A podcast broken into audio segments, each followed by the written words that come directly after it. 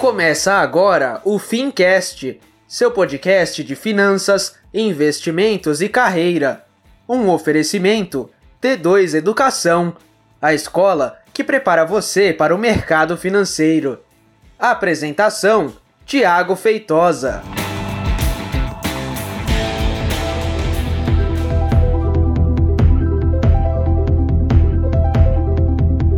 Muito bem, seja então muito bem-vindo e seja você muito bem-vinda a mais um episódio do Fincast. Eu sou o Thiago Feitosa e hoje a gente vai falar sobre a Unidade de Inteligência Financeira. Olha que nome chique que tem esse trem, né? Uau! Unidade de Inteligência Financeira é o antigo COAF, que aí o presidente Bolsonaro fez ali uma mudança via medida provisória, alterando não só o nome do COAF, mas um pouco da sua estrutura. E eu quero conversar com você a respeito disso, tá? Importante a gente entender como que funciona esse trâmite de medida provisória, como é que ele impacta no dia a dia, o que que aconteceu com o COAF, vamos lá. Bora, culpado! Conversar sobre isso. Antes da gente falar, importante lembrar que você que está me ouvindo, este episódio está sendo filmado e ele é postado no nosso canal do YouTube, o canal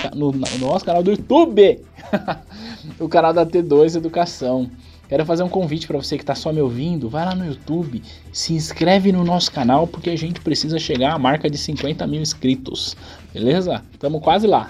E para você que está me assistindo no YouTube, eu quero lembrar que esta é a gravação do nosso podcast que vai ao ar toda semana nas plataformas de áudio e que, além, é claro, deste episódio, a gente tem outras gravações de podcast e também vários outros vídeos a respeito do mercado financeiro, a respeito de certificação, a respeito de carreira, beleza? Se você é novo ou nova, se inscreve no nosso canal do YouTube e vamos entender o que tá rolando com o COAF. Bora! Hora do show, p***! Bom, pra gente falar sobre isso, vamos voltar um pouquinho na novela do COAF, né? O COAF lá atrás, quando foi criado, bem lá atrás, ele era vinculado ao Banco Central. E aí depois teve algumas mudanças, ele saiu do Banco Central, foi para o Ministério da Fazenda. E agora, no começo de 2019, o presidente Bolsonaro, via medida provisória, alterou isso e colocou ele no Ministério da Justiça e Segurança Pública, tudo bem? Acontece que o Congresso Nacional derrubou essa medida provisória e agora ele, via outra MP, colocou o COAF debaixo do Banco Central. Vamos entender, caso você não seja familiarizado, caso você não seja familiarizada, vamos primeiro entender o que é uma MP, que é uma medida provisória. Tem o nome de provisório porque esse trem é provisório mesmo, tá? Não tem força de lei. Olha só, para que uma lei comece a ser vigorada no nosso Brasil, ela precisa ter ali a chancela do presidente do Executivo, no caso, presidente da República, e também do nosso Congresso Nacional. O Congresso Nacional é o órgão legislativo, portanto o órgão que cria leis. O Congresso Nacional é composto pela Câmara dos Deputados mais o Senado Federal. Acontece que o presidente do Executivo, presidente da República, tem a prerrogativa de emitir medidas provisórias que têm força de lei desde o dia que são emitidas. Portanto, quando o presidente solta uma MP, ela já está valendo, já é lei. Acontece que tem o nome de MP porque existe um prazo para que o Congresso Nacional chancele esta MP e diga, não, ok, nós estamos de acordo com essa MP, agora essa MP tem lei. Então, MP tem lei? Não, essa MP é transformada em lei. Então, quando o presidente da República solta uma medida provisória como essa, ele está simplesmente falando o seguinte, cumpra-se isso, faça acontecer enquanto o Congresso decide se isso é válido ou não. Por que eu estou falando isso? Porque pode ser, inclusive, que o Congresso Nacional derrube esta MP e aí o COAF, que agora é a Unidade de Inteligência Financeira, volta a chamar COAF e sai do Banco Central e vai para o Ministério da Economia. A gente não sabe o que de fato vai acontecer, tá bom? Mas o fato é que agora, via MP, ele é a Unidade de Inteligência Financeira, que é o órgão responsável por prover relatórios de inteligência financeira para combater o crime de lavagem de dinheiro. E aí, falando aqui deste episódio, eu sei que a maioria da pessoa que assiste a gente no YouTube e que ouve os nossos áudios é o pessoal que trabalha no mercado financeiro, que estuda para certificações da Anbima, para certificações da Ancord. E aí a gente fala bastante sobre prevenção à lavagem de dinheiro nesses cursos, inclusive nas provas, cai bastante conteúdo a respeito de prevenção à lavagem de dinheiro. Então é nosso papel conhecer bem o COAF e, portanto, neste caso, conhecer bem a Unidade de Inteligência Financeira. Não só para responder bem na prova, mas também para que a gente possa lidar com isso no dia a dia, já que isso faz parte da nossa profissão, certo? Então, como que era o COAF? O COAF era Conselho de Controle de Atividades Financeiras. E o COAF, importante dizer, que nunca investigou ninguém. O COAF ele não vai punir um criminoso por lavagem de dinheiro, isso não é o papel do COAF e nunca foi. O papel do COAF é prover serviços de inteligência financeira para que as autoridades competentes possam fazer lá o que precisa ser feito. O Ministério Público acusar, a Polícia Federal investigar e a Justiça sentenciar lá o criminoso. Não é o papel do COAF fazer isso. O COAF fornece subsídios para que essas autoridades possam fazer os seus respectivos trabalhos. Beleza? Então é importante a gente deixar isso muito claro. O COAF, segundo esta MP, não chama mais COAF, chama Unidade de Inteligência Financeira. Aqui eu entendo isso uma simples mudança de nome, mas uma mudança de nome que parece que deixa a coisa um pouco mais clara, né? Porque se eu falar para uma pessoa que não é do nosso mercado, que não acompanha, falar assim, ó, você sabe o que é o COAF? Ela vai falar assim, não sei. Agora, se eu falar para essa mesma pessoa que não é do mercado, que não acompanha política, que não sabe nada, falar assim, ó, você sabe o que é a Unidade de Inteligência Financeira?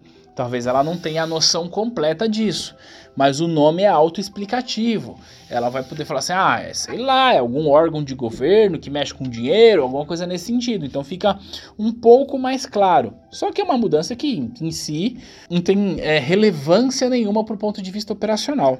Tá? Outro ponto que mudou, e isso é importante, o COAF antes ele estava vinculado ao Ministério da Economia. Agora, o COAF não está mais vinculado ao Ministério da Economia e está, portanto, subordinado ao Banco Central do Brasil. O que muda na prática é que o responsável por nomear os membros da Unidade de Inteligência Financeira não é mais o ministro da Economia, mas sim o presidente do Banco Central.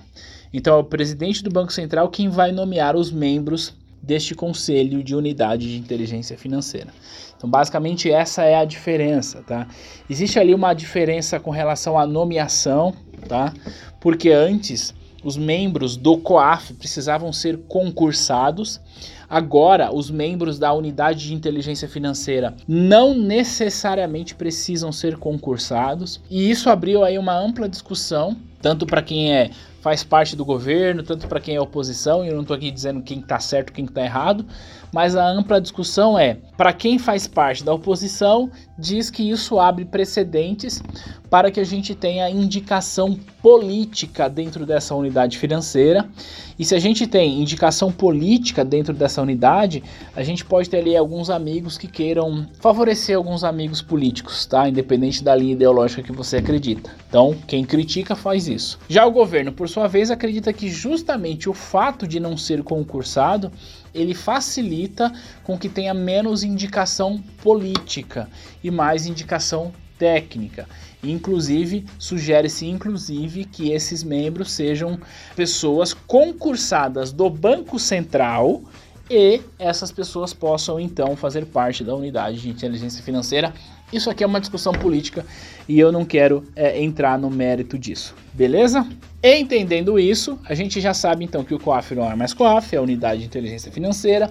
A gente já sabe que o COAF não está mais vinculado ao Ministério da Economia, mas está vinculado ao Banco Central do Brasil e que tem essas mudanças. Outra coisa que é importante é que a Unidade de Inteligência Financeira, mais uma vez, eu já falei, ela não investiga ninguém, ela não pune ninguém, mas existem alguns setores da economia que não têm regulação e, por não ter regulação própria, estão debaixo da supervisão da Unidade de Inteligência Financeira quando estão falando do controle de movimentação financeira dos clientes. Deixa eu te explicar isso. Olha só, os bancos eles precisam ter um procedimento muito forte com relação à prevenção à lavagem de dinheiro, certo?